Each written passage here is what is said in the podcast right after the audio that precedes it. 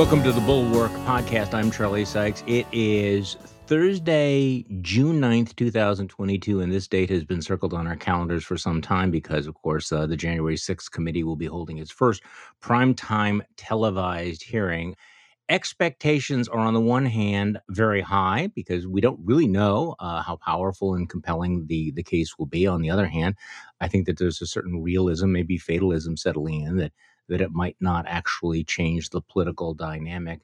There are so many other things going on, including um, apparently a plot to assassinate a sitting member of the Supreme Court. The President of the United States goes on Jimmy Kimmel's show. I'm checking my notes here. Uh, the the House of Representatives hears absolutely riveting, compelling testimony on gun safety legislation, and then you know votes on that.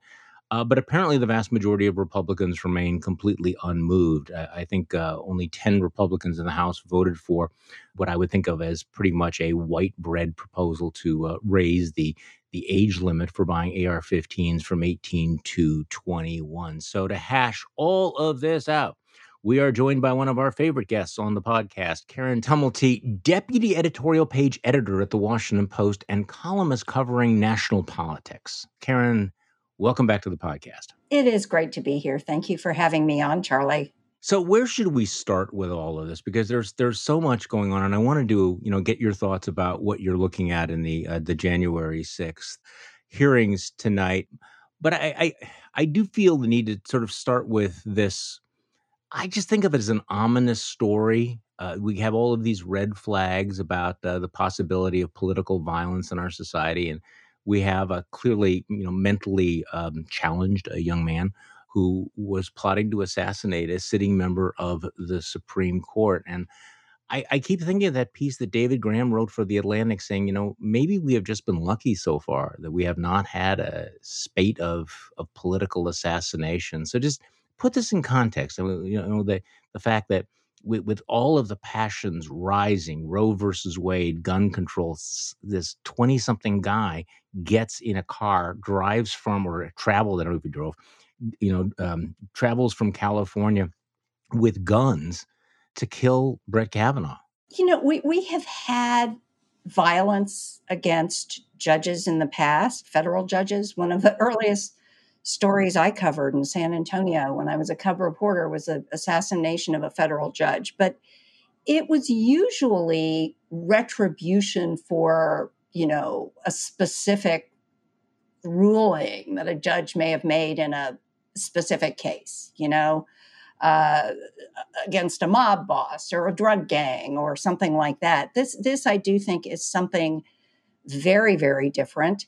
It uh, you know, I'm sure there were threats against Earl Warren after Brown versus Board, but there is now a media ecosystem that amplifies them, that allows disturbed individuals to find community.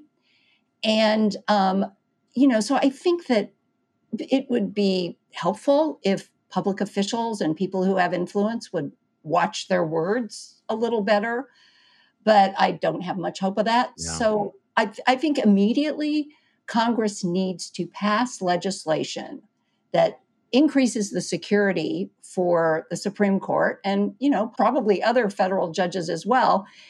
And, you know, I think you start with making the police force that guards the Supreme Court justices, I mean, put it on par at least with the Capitol Police. Yeah, which obviously had its own flaws. And we saw just recently this uh, Department of Homeland Security memo that was obtained by Axios that the, the government is bracing for a potential surge in political violence once the court hands down the Roe versus Wade decision. And this individual, whose name we don't need to mention, but he believed that uh, Kavanaugh was going to overturn Roe, and that he also thought that Kavanaugh would side with Second Amendment decisions that would loosen gun control laws. I mean, how, how, boy, talk about strange flexes that you're concerned about loosening gun control laws so you take a gun to kill somebody. And there were also, though, getting to the level of you know disturbance of this individual there are also reports and again we we're still early here but that this was also an individual who had suicidal thoughts and who somehow thought that this violent act would give his life meaning significance. Mm. And, you know, I think that, in fact, gets you to, you know, the sort of fundamental problem that is going on within this person. This seems to be the the obvious segue to talk about the, the violence that occurred on January 6th, but I but I want to hold off on that because let's stay with the the issue of of guns for for just a moment because I, I keep thinking in the back of my mind, you know, we're supposed to have moved on after three days and and and we haven't. I was struck by how really you know powerful the testimony was yesterday um, but i won't say that i was surprised by the fact that republicans appear to be unmoved uh, but it is interesting uh, the, the the democrats broke up their gun package into discrete packages uh, that that made it you know in theory made it harder to vote against like raising the age and yet the vast majority of republicans wouldn't vote for anything I mean, th- this is just the reality that that no matter what happens, no matter how great the horror is, that they will not budge from those preordained talking points. Yeah, I, I think that guns. I mean, as much as they talk about the Second Amendment, and I just think that guns have become political signifiers, w- which side of the divide you're on, and, and you know, it's fortunate that I think most of the public is is moved beyond where most of the politicians are here. I think that's true, uh, but it doesn't necessarily mean anything will happen. Um, Karen, I've lost track of days. Um, I was going to say yesterday, but I think it was the day before yesterday. You had kind of a an interesting, unusual moment at the White House where they brought in actor uh, Matthew McConaughey, who talked about uh, the shooting in his hometown of Uvalde, and he was um, I would say, unusually graphic in his description. And I think that he talked about something that most people in politics and frankly in the media are reluctant to talk about. So let, let's listen to something that McConaughey said from the podium at the White House. We also met a cosmetologist. Right, she was well versed in mortuary makeup. That's the task of making the victims appear as peaceful and natural as possible for their open casket viewings. These bodies were very different. They needed much more than makeup to be presentable. They needed extensive restoration. Why? Due to the exceptionally large exit wounds of an AR 15 rifle. Most of the body so mutilated that only DNA test or green converse could identify them. Mm. Many children were left not only dead, but hollow. So, yes, counselors are going to be needed in Uvalde for a long time.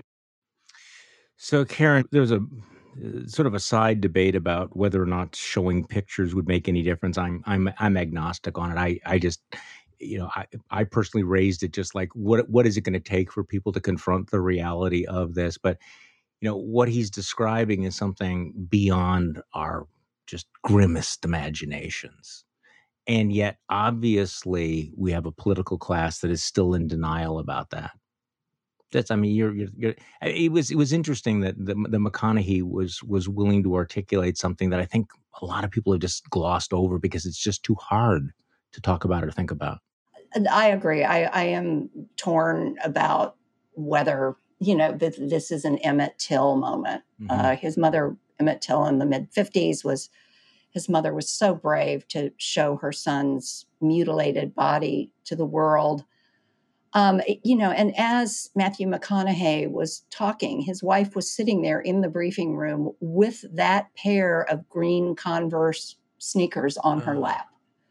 Um, uh, I do think, though, that the words are important here to describe this. And we heard some of that in the testimony yesterday as well.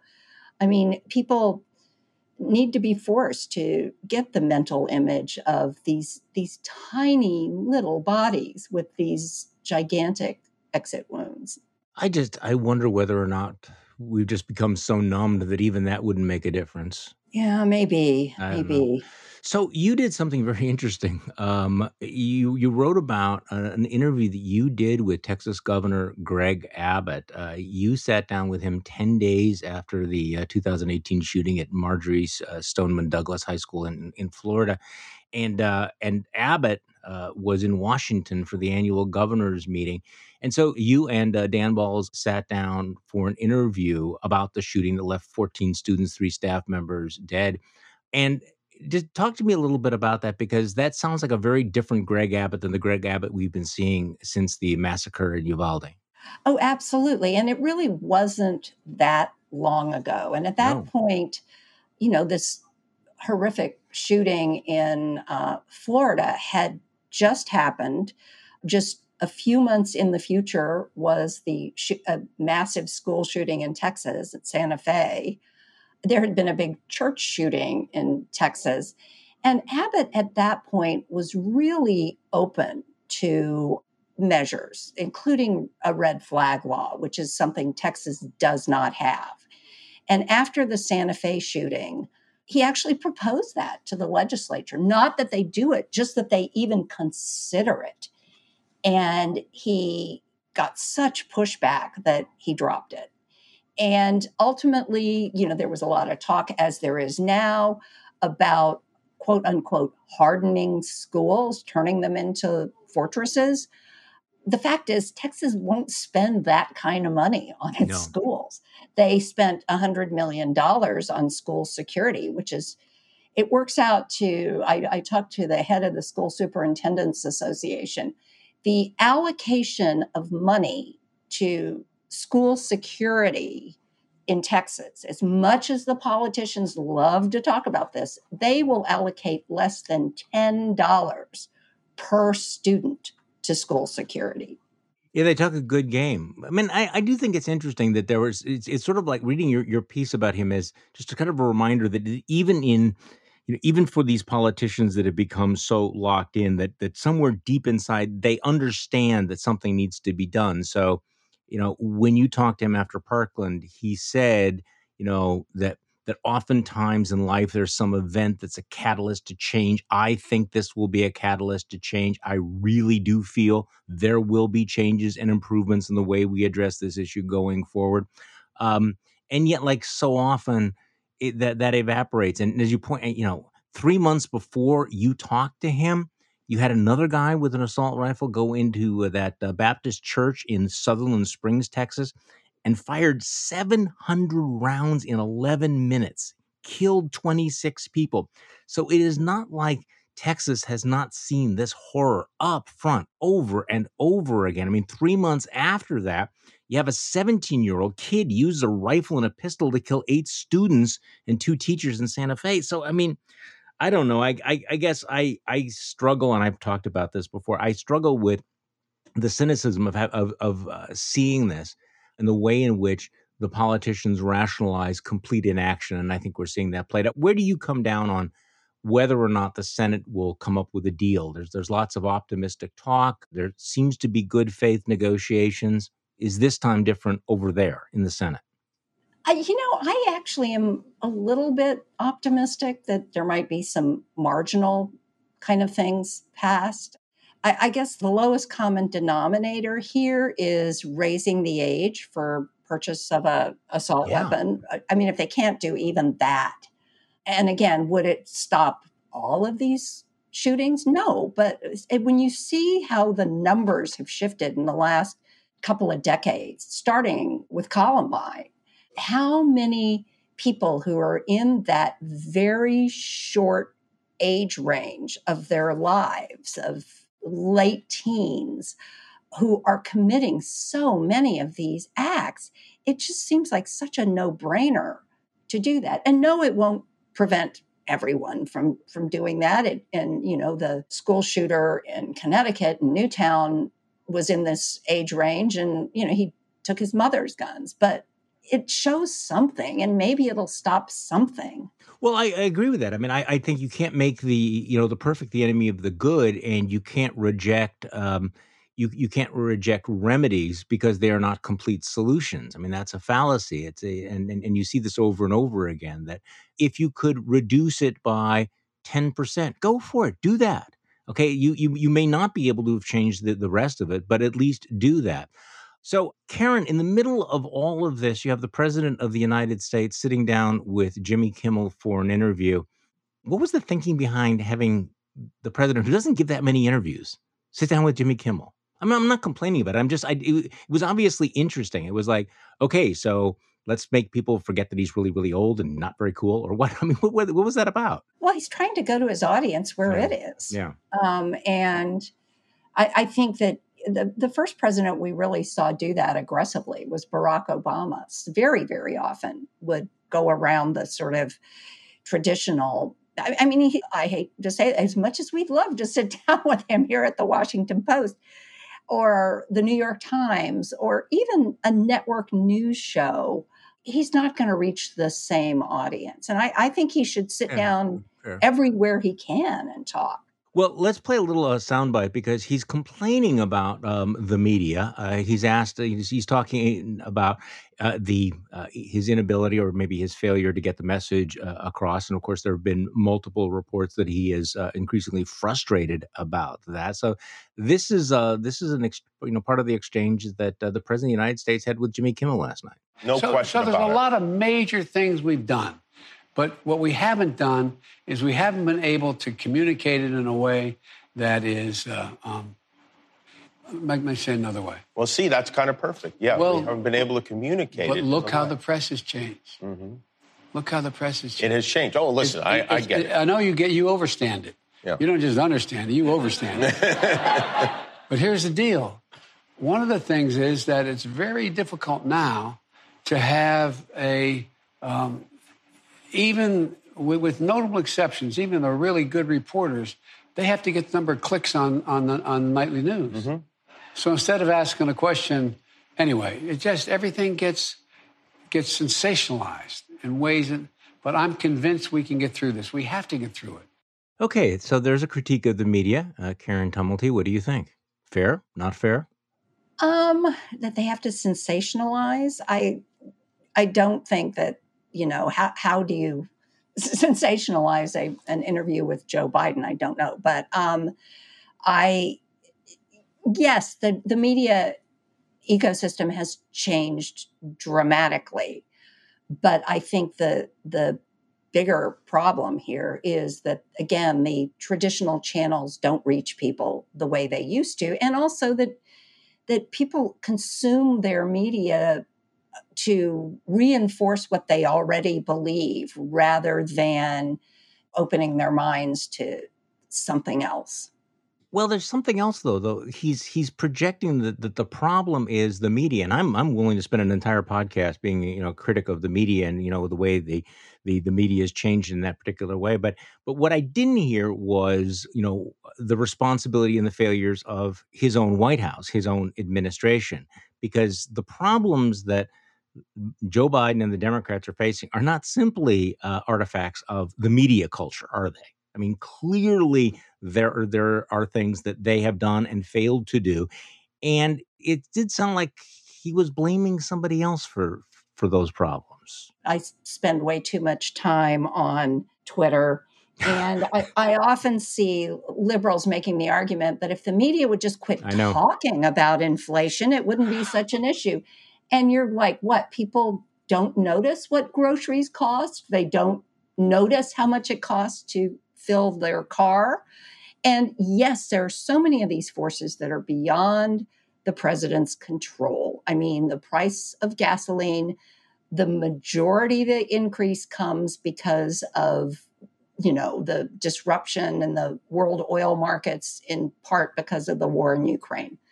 But you know, the fact is there are a few things. For instance, we have been um, arguing in the Washington Post in our editorials that Biden should lift Donald Trump's tariffs on China and that that could help lower prices. It would not make everyone in his own party happy, but it would help marginally on the cost of living for a lot of people. I mean, there are things that they can do that they haven't done. Well, and also, I I get the sense that he has decided not to use his bully pulpit as aggressively as former presidents have done. I I certainly understand that he doesn't want to be, you know, Donald Trump in your face, uh, in your consciousness all the time. But on the other hand, there have been very few uh, primetime addresses, and he has not. I guess you know, even as president, he hasn't seized center stage. And then, of course, there's this this uh, unfortunate uh, pattern that's been created where he will come out and say something forceful, and then his own White House will walk it back, which seems to reinforce some of the negative narratives uh, about the presidency. I mean, those are that's not the media's uh, issue. Those are decisions being made in this White House, aren't they? Yeah, and some and sometimes the White House has walked it back when Biden has come out and actually told the truth. Yes, You right. know, we would like to see regime change in in Moscow. Yeah, Um, I, I don't want to say let Biden be Biden, but there are moments where you go, okay, here he had this moment of clarity and everything. Do not cut him off at the knees. His own people should not cut him off at the knees. Yeah, ed- exactly. And you know, when you see the efforts to manage the principle like this, it's it's never good. Okay, so uh, thoughts about this Tuesday's elections, uh, particularly in California, where you had the uh, more conservative candidate for mayor leading the ballot in Los Angeles, and then you had the absolute thumping of the uber progressive DA in San Francisco. So, what is the relevance of this to the national Democratic messaging problem? Because it, it certainly seemed to be a stark message to Democrats that, at, at least in part, obviously you know it's about inflation stupid but it's also about crime stupid and uh, when you have even the liberal voters of san francisco saying yeah uh, we're liberal but we're not that liberal that sends a message doesn't it Yeah, and I think that you know the DA being recalled follows a few months ago the recall of several school board members as well. You know, parents in the school system were just angry over. I don't know if you want to call it wokeness, but I think that the message here to Democrats is that voters, including voters who are part of their base, are upset over basic quality of life issues, not just prices, but crime, the impact of massive amounts of homelessness. And I don't know what the Democrats can do about this between now and this fall, given the makeup of their most vocal base. But I think this is something that is is going to definitely come back and bite them in Yeah. November, unless they pivot. Well, that that's right. I mean, whether you have uh, you know a sister soldier moment or whether you have, uh, as Reed Teixeira says, a, a Chesa Boudin moment, um, they have to make it clear that they do take public safety very, very, very seriously. And look, they've said the right words. Coming back to Biden, I mean, Biden has said over and over again, "I don't favor defunding police. I want to increase funding for police. You know, I, I am not the defund the police guy." Um, but sometimes you need to say it over and over again. Saying something 10 times is not sufficient. Um, and a, a reminder of that. Okay, so Karen, big night tonight in Washington, D.C. Big night. January 6th committee rolling out the first of its nationally televised hearings. I want to get you, you know, your take, what you are looking for, what you expect, and let's do that right after this. Look, you don't need me to tell you that inflation is really bad. I mean, from cringing at the pump to getting an eye popping check at your favorite restaurant, inflation is hitting all of us where it hurts, and it really hurts. That's why I started using Upside. Upside is an incredible app for anyone who buys gas, groceries, or dines out. Because with every purchase, I'm earning cash back thanks to Upside. Look, this is not too good to be true. It actually works the way they say it does. So to get started, just download the free Upside app in the App Store or Google Play. Use my promo code BULWARK and get $5 or more cash back on your first purchase of $10 or more. And next, claim an offer for whatever you're buying on Upside. Check in at the business, pay as usual with a credit or debit card, and get paid. In comparison to credit card rewards or loyalty programs, you can earn three times more cash back with Upside. You can cash out anytime to your bank account, PayPal, or an e gift card for Amazon and other brands. Upside users are earning more than a million dollars every week. That's probably why they have a 4.8 star rating on the App Store. So, again, this is what you can do. Download the free Upside app and use promo code Bulwark to get $5 or more cash back on your first purchase of $10 or more. That's $5 or more cash back on your very first purchase of $10 or more using promo code Bulwark. Okay, we are back with uh, Karen Tumulty of the Washington Post. You know, I, Karen, I'm I'm struck by reading a lot of the media accounts of what to expect tonight and realizing that that nobody is really totally sure what's being done, which is kind of remarkable when you consider how high profile all of this is, how many reporters are on this story, how many people are involved, and yet there does seem to be the possibility that we might be surprised. What what do you think? Uh, is what are you uh, expecting from tonight? Well, I think it is, first of all, kind of high risk to be doing this in prime time. Hmm. I mean, they better deliver the goods here. Yeah. But I think too many people are focusing on the wrong things. Do I think this is going to change the dynamic in these midterm elections? No. Do I think Donald Trump's most ardent supporters are going to suddenly say, oh, now I get it? No. And, you know, it's coming at the same time, coincidentally, as the anniversary of the Watergate break in. And so I've been thinking about Watergate a lot. And if you think about what the real impact of those hearings and of that Congress's role, yes, Richard Nixon had to leave office. But the fact is, the real lasting impact of it was people realizing that there had to be some constraints put on executive power. And there were a lot of legislative reforms that were made in the wake of Watergate that did that. The second thing, though, is that a real cynicism set in with the American public about government and about politics and about politicians. And I think there's a possibility of that as well. Yeah, I, I, I am struck by. I was. I've been thinking a lot about the Watergate hearings as well, and, and I'm, I'm struck by the fact that this is not then. That this will not be the way it was back uh, in the 1970s when we had three networks and we had a shared media culture, and Americans watched that, and opinions were changed by all of that. And unfortunately, the people who most need to watch these hearings tonight will not watch them. Fox News is not carrying them. And of course, we're going to get a counter narrative that will uh, dominate in the alternative reality silos of many of the people that, that follow the president. So I do think the the contrasts are going to be very, very dramatic. So you say it's high risk and they need to deliver. What do they need to deliver? What is it that they need to do? I think that the people who are watching are going to have to see something they didn't see before, yeah. whether it's in the testimony of of the people they are bringing forward or whether it's in the images that that people see. And you know of course the behavior of Donald Trump and top officials in the White House is going to be front and center. But i think they would do a better service to the country if they also make it clear that they are looking forward the fact that Congress has not done anything to fix the Electoral Count Shocking. Act in a year and a half since this happened is it's appalling. It is. It's not just appalling, it is such egregious political malpractice. It is so obvious. And uh, that seems to be within reach to fix that act and yet they have spent all of their time talking about other things that are not going to happen. And I, I, I so uh, can you explain why?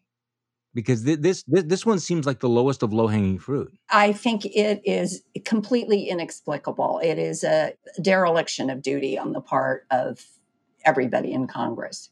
I mean, this is a fire they can put out. And if they don't do this and you couple it with a lot of the things that we are seeing happening in the states, you are potentially, if 2024 is a close election, a closer election, we're going to see people actually have the power in their hands to succeed in overturning the results. I obviously completely agree with you. The folks at the Defend Democracy Project uh, put out an email earlier this morning, you know, talking about the the need for the committee to put out a full narrative. And they said, look, you know, what are the hearings about? It's about Trump and his allies inciting violence and their ongoing plot to sabotage our elections and threaten our freedoms. It's about an attack on our country, not just Congress or members of Congress. It is about Americans seeing the evidence of a criminal conspiracy to overturn the election, a cover up, and the ongoing plan to sabotage future elections. It's about holding people accountable. And interesting, they do sort of a, uh, you know, do and don't. I want to, can I just walk this through and see whether you agree or not? And this is, again, this organization, Protect Democracy Project. They're saying do focus on the future, the ongoing threat. Don't let this be about a one time event of the past do talk about sabotaging or overturning elections, don't talk about stealing or subverting elections. That seems to be a quibble, but uh, do focus on what they want to achieve. Don't focus on a single day's events. So let's start there. Um, I think that's right. What do you think? I absolutely think that's right. And again, as much as there is a large segment of the population that would really like to see Donald Trump brought to account for this. It is more important by a lot to make sure it doesn't happen again. And it's not just a Trump thing, it is now a systemic danger. So here's a couple of these other do's and don'ts, which I found interesting. Do talk about a faction of Republicans, Trump and his allies, uh, a lawless faction, MAGA Republicans, etc. Don't hold anyone who has been a Republican responsible for this. Don't say that it's all Republicans. You know, try to isolate them. Also, do call January 6th an attack on our country or an attack on America or on Americans. Call it an insurrection. Don't call it a riot or a protest. Don't make it about Congress or the Capitol. I also think that's good. Uh, I do think that's good, although I don't know that not making it about Congress and the Capitol, mm. maybe just because that's where the images yeah. are going to be. But Congress is going to be the place where some stuff could actually potentially get done. I don't have a lot of hope for the state legislatures. But I think what, what, the the insight here is that a lot of people, you know, have you know, you mentioned this low trust in government. They don't like Congress. They have to feel that this is about the country and about them.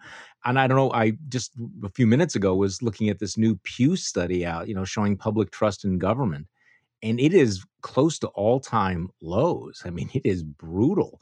So I guess you know confidence in government recovered a little bit uh, during the 80s and after 9/11, but today, what is it? Uh, 29% of Democrats and Democratic-leaning independents say they trust government just about always or most of the time, compared with 9% of Republicans.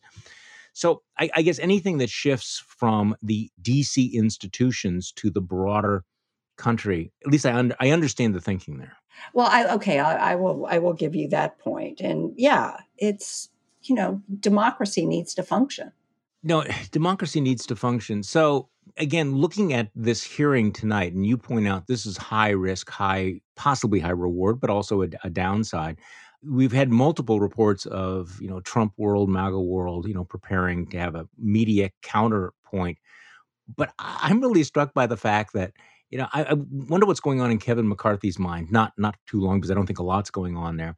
But they made the decision not to participate in this committee. So, unlike most hearings of this kind, there's going to be nobody up there defending Trump.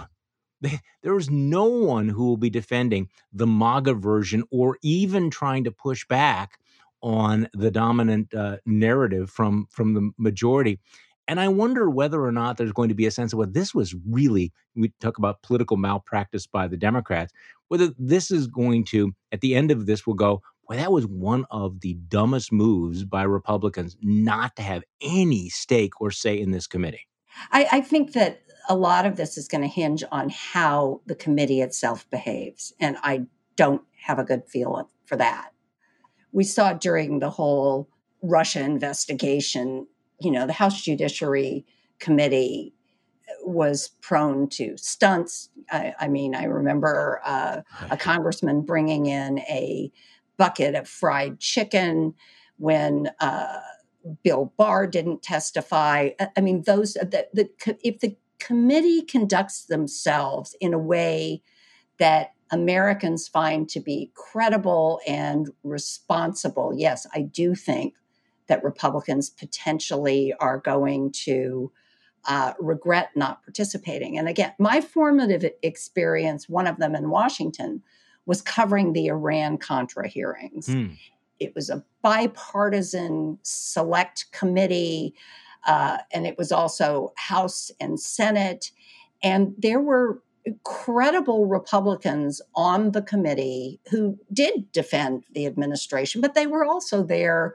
You know, you could see them as as good faith actors in all of this. Yeah, that was one of the high points. You know, and I wonder though, we, we talk about how the media has changed, but also how the public has changed in terms of its uh, its uh, its attention span. That there was a tolerance for the way congressional committees operate, which can often be incredibly tedious and annoying. That a, a tolerance that we had in the 70s and the 80s that we may not have right now. But you know, as you were talking, I was thinking about uh, the the House uh, the the earlier House committees on on Russia, where you know each of the representatives felt this was their moment in the sun and it really became disjointed. There were no follow-up questions. It was uh, uh, it was very very uneven. So you know this is one of my questions. Have they learned their lesson from that? And, and i don't mean this to be cynical but do they understand that they are putting on a show? And i don't mean that in a pejorative way. Do they understand that they are putting on a primetime show this is not just simply going to be you know, congressman, you know, grandstanding. It's a pretty solid committee. They seem to have gotten it. What did you make of the fact they hired a former ABC News executive to help produce some of the the videos? I think that was smart because who so is going to better understand that every minute in prime time is very, very precious. Exactly. And also that the narrative has to move.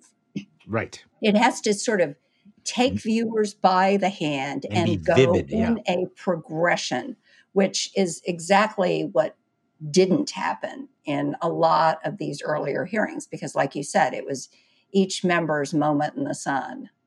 I would also, by the way, say that that was also the case with the Benghazi hearings as well. There's really not any place to take that, but it, it is uh, it is a tendency when you when you get a member of Congress in front of a, a, camera. That that's often what you get. That's a dangerous place. So uh, I'm reading it's a, a, Politico story that was posted earlier this morning uh, about the hearings, and they described the the missing man of the January 6th hearing being uh, Mike Pence. Uh, the January 6th uh, Select Committee's hearings are all about one man, and it's not the one you think. It is Mike Pence.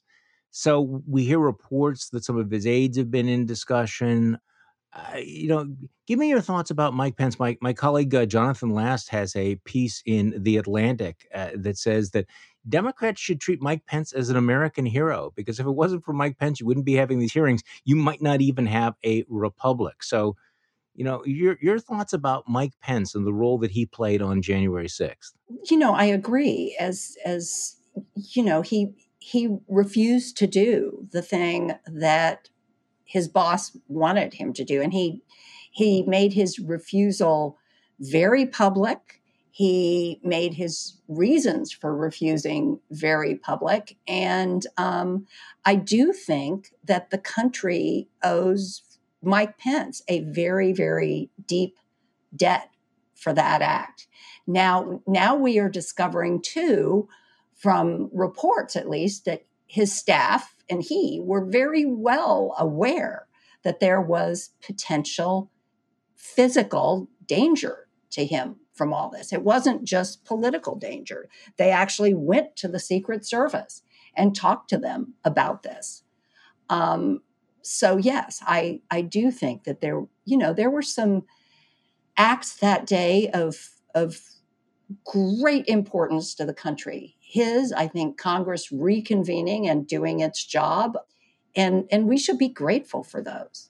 Well, we should be grateful because the more you think about it, the more surprising and extraordinary it is because he spent four years being this, you know, complete sycophantic toady. And yet, when it came to this moment, he not only showed some independence, but showed the kind of courage that so many other Republicans failed to do over and over and over again. And I do think that it is worth spending time thinking about well, what if he had gone along with Trump's demands? I mean, at the time, do you, do you remember what you thought at the time when you first heard that, you know, there were people who thought that he could just simply refuse to count the votes? I personally thought that's just crazy. That's just nuts. That's just fringe stuff.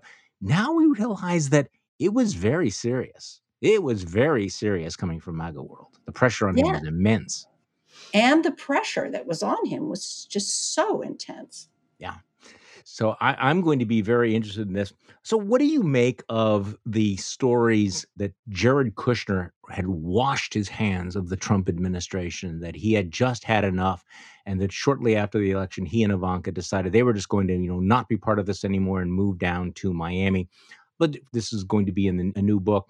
I guess because I am cynical, as you know, I'm thinking I have read so many of these Jared Ivanka spin stories like, don't blame us. We weren't there. We didn't have any fingerprints on it. So I guess I have a little bit of skepticism about Jared's attempt to sort of, you know, in, you know, retrospectively whitewash himself. What do you think?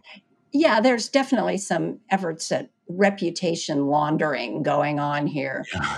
But I also think that this is all going to be in a book that Peter Baker and his wife Susan Glasser are, are writing or just finishing and that will be published this fall. But they very responsibly point out that even though what whatever's reputation laundering is going on here, that their decision to step away at that moment essentially left behind only the crazies. It was not a principled decision in many ways. Uh, if there was ever a moment when there needed to be some ballast in that White House, that was it. And so I don't think it necessarily speaks well of them at all. So this is a very interesting point because one of the things that we'd heard over and over and over again from people in the administration was that they justified sticking around because they they needed to be that ballast that and they would say that if, if i'm not in the room the crazies are going to dominate. And this is a perfect example of that right? That the the, the grown-ups who decided i'm i'm backing out of this i'm not going to be part of this what did they do? They created this vacuum for Mark Meadows and Rudy Giuliani and Sidney Powell and Lin, you know, and all all the crazies who came in, and we see the consequence of all of that. And of course, the evidence that um, makes you a little skeptical of all of it is, you know, we have all seen the videos of this behind backstage when Trump went out and spoke at that rally that day. And, you know, Ivanka's right there.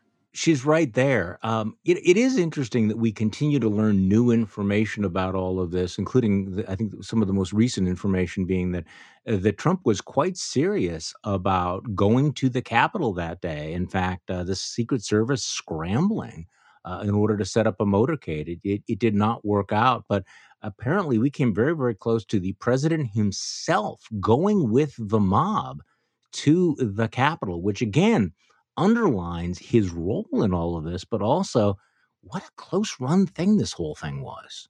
Yeah, yeah, that that was, and again, this was reporting by my Washington Post colleagues, and it's so many times what we're learning now is how close we came to things that would have been even worse. Yes, and yet, and I'm guessing that the vast majority of elected Republicans kind of would kind of roll their eyes or shake their heads about what we're talking about because they understand how how horrific it is. And yet, Donald Trump continues to be the dominant figure in the Republican Party. So, what do you make about the speculation that Donald Trump might announce that he's running in 2024? That he might announce that next month? Do you think he's going to? Uh, Yeah, I absolutely do. Or whenever. I mean, he's he has absolutely no reason to take himself out of the running because the minute he does, he becomes irrelevant. Absolutely. And he understands that. He I mean he understands that at a visceral level. The moment he says I'm not running, then then the bottom drops out. The phone stops ringing, the rings are, are no longer kissed, all of that. You know, people don't troop down to Mar-a-Lago. So in order to stay relevant, he needs to at least keep the speculation going. But is there a downside to getting to making it formal? To say in the middle of the midterm campaign to say I am running for president. This is a real thing. You know, I guess I could argue it either way. Yeah. Um, but by saying it, he he would freeze just about anyone else who's positioning themselves to run, with the possible exception of DeSantis. I mean, and when I say anyone else, I'm not talking about the Chris Christie's of the world who are playing to a different part of the Republican Party. But if he says he's running, can somebody like Ted Cruz really be doing anything no. overt to put himself into position or even, no. you know, nailing down fundraisers and stuff like that? Well, the people that I would be watching the most closely would be DeSantis and Mike Pence. Mike Pence seems to have you know decided he's just going to go for it. I, I don't see it happening, but you know he he clearly uh, understands this dynamic. I I guess I'm I am mildly surprised that DeSantis has not yet blinked, but I also understand that he's running for reelection and maybe it's premature. Maybe he's just simply waiting around to see whether Trump will will run. But uh, if Trump does get in, I think it's an indication that he's kind of looking over his shoulder at DeSantis and thinking, you know, I I, I need to stamp this out right now. I need to freeze the field right now. I cannot let this thing, you know, grow past the midterm elections. So I think in some ways it would be a an indication that he's uh, getting a little bit antsy. Yeah, yeah. And then, you know, of course, uh, you know, the rooster and the sunrise when the midterm elections, if they go as well for Republicans as it appears they are going to, Trump will guaranteed step in and take credit.